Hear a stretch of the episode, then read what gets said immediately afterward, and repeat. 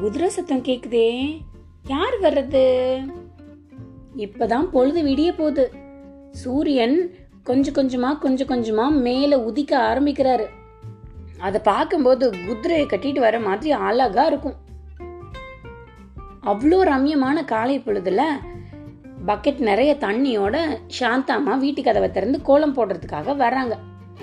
வாசல்ல வந்து பார்த்தா நல்ல வயசான மூணு பெரியவங்க நிற்கிறாங்க அதுவும் நல்ல தாடி வெள்ளை கலரில் அவ்வளோ பெரிய தாடி வச்சுட்டு.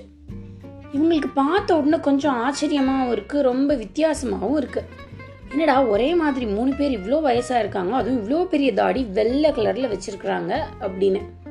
ஆனாலும் வீட்டு வாசலில் வந்து நின்னவங்கள வாங்கன்னு கூப்பிடுறது தான் நம்மளோட வழக்கம். அவங்க பக்கெட்டை ஓரமாக வச்சுட்டு வாங்க யார் வேணும்? யாரை பார்க்க வந்திருக்கீங்க? அப்படின்னு கேட்குறாங்க அப்பதான் அந்த மூணு பேர்ல முதல் முதல் நிக்கிறவர் பேச ஆரம்பிக்கிறாரு. வணக்கம் அம்மா. என்னுடைய பேரு செல்வம்.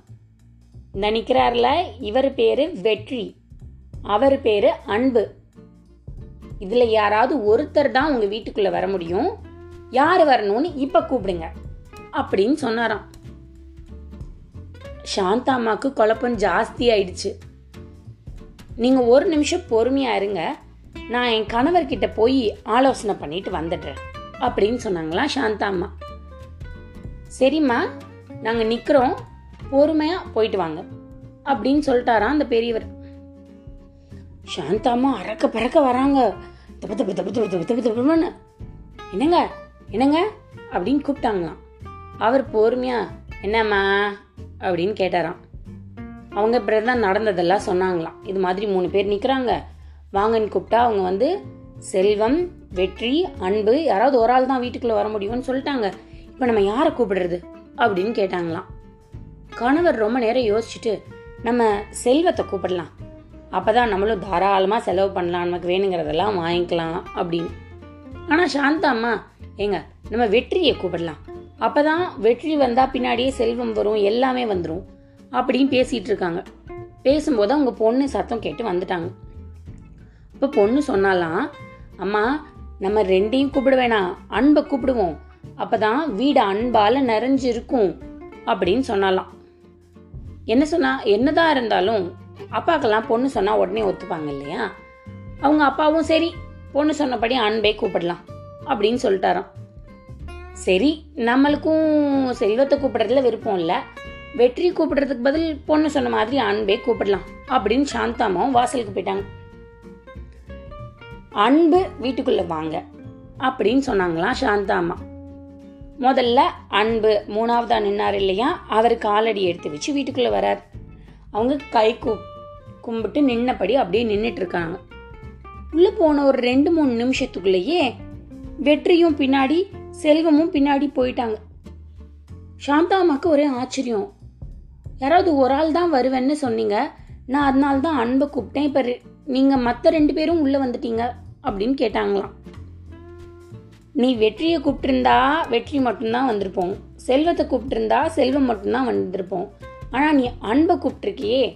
அப்போ அன்பு எல்லார் மனசுலையும் குடிக்கொண்டு சந்தோஷமாக வாழும்போது வெற்றியும் செல்வமும் அதை பின்தொடர்ந்து கண்டிப்பாக வரும் அப்படின்னு சொன்னாராம் அவர். இப்போது அவங்களுக்கு மூணுமே கிடைச்சிருச்சு.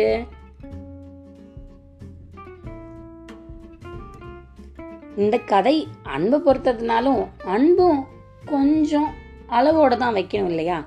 அதுவும் பொருட்கள் மேலெல்லாம் அன்பு வச்சா ஒப்பா சாமி விளைவுகள் ரொம்ப ஜாஸ்தி. அது என்னங்கிறத ஒரு சின்ன இடைவெளிக்கு அப்புறம் பார்க்கலாம்.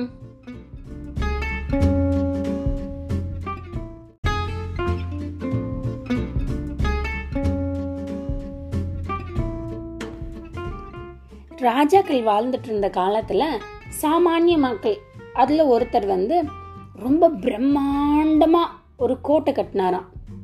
அந்த கோட்டையை பார்க்கும்போதே நிறைய பேருக்கு பாருடா இவன் அரண்மனைக்கு ஈக்குவலாக இப்படி கட்டிட்டு இருக்கிறான் அப்படின்னு ரொம்ப பொறாம்பட்டாங்களாம் அவருக்கு அந்த வீடுன்னா அவ்வளோ பிடிக்குமா அந்த வீட்டு மேலே அல்லாதியான அன்பு வச்சுருந்தாராம். அந்த வீட்டை கேட்டு பக்கத்து ஜமீன்தார் அவங்க ராஜா அத்தனை பேரும் கேட்டாங்களாம். ஆனால் அவர் யாருக்குமே கொடுக்க முடியாதுன்னு சொல்லிட்டாராம். ஒரு நாள் வேற ஊருக்கு பிரயாணம் போயிட்டு வராரு.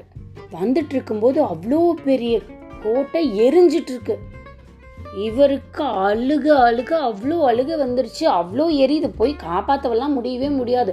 அந்த இடத்துல உட்காந்து ஓன்னு கத்திட்டு இருக்கிறாரு அப்போ அவரோட பெரிய பையன் ஓடி வரான். அப்பா அழுகாதீங்க அழுகாதீங்க. நம்ம கட்டினதை விட மூணு மடங்கு காசுக்கு இந்த கோட்டையை ராஜா கிட்ட நான் நேற்று நைட்டே பேசி முடிச்சிட்டேன். அப்படின்னு சொல்லிட்டாராம். இவருக்கு மனசு திருப்தி வந்துடுது அப்பாடா நம்ம இப்போ கட்டின காசை விட மூணு மடங்கு காசு வந்துருச்சு நமக்கு அப்படின்னு அழுகிறதெல்லாம் நின்று போச்சு சோகமெல்லாம் காணாமல் போச்சு. கொஞ்ச நேரம் கூட தாமதிக்கலை. அவங்க சின்ன பையன் ஓடி வரான். அப்பா அப்பா ராஜா அரண்மனையை வாங்கிக்கிட்டது ரா அதாவது ராஜா வந்து இந்த கோட்டையை வாங்கிக்கிட்டது என்னமோ உண்மைதான். ஆனால் அது பேச்சு வழக்கில் தான் நிற்கிது நீங்கள் வந்ததுக்கப்புறம் தான் அதுக்கான பத்திரமெல்லாம் க ரெடி பண்ணி கையெழுத்தெல்லாம் போடணும். அதுக்குள்ளே இன்னைக்கு ராத்திரி இப்படி ஆயிடுச்சு அப்படின்னு அவன் சொன்னானா நின்று போன அழுக மறுபடியும் வந்துருச்சு. அவனை விட்டுட்டு போன சோகம் மறுபடியும் வந்து தொத்திக்குச்சு. மறுபடியும் ஓன்னு அழுகுறான். இதுக்கு காரணம் என்ன? அந்த வீட்டு மேலே அவன் அவ்வளோ அன்பு வச்சது தான் இல்லையா? நம்மளும் நிறையா பேர் நிறையா பொருட்களில் வந்து அன்பு வச்சுருப்போம். அந்த பொருட்கள் வந்து சில சமயம் ஸ்பாயில் ஆயிடுச்சு அப்படின்னா அதெல்லாம் நமக்கு ரொம்ப சோகத்தை தரும் இல்லையா? அது மாதிரி பொருட்கள் மேலே உள்ள அன்பு சோகம் தரலாம். ஆனாலும் நம்மளை உடச்சி சுக்குனூர் ஆக்கிடக்கூடாது அன்புங்கிறது அளவோட யார் யாருக்கு அப்படிங்கிறத பொறுத்து இருந்தால் வாழ்க்கை நிம்மதியாக இருக்கும். பாய் பாய் மீண்டும் இன்னொரு கதையோட சந்திக்கலாம்.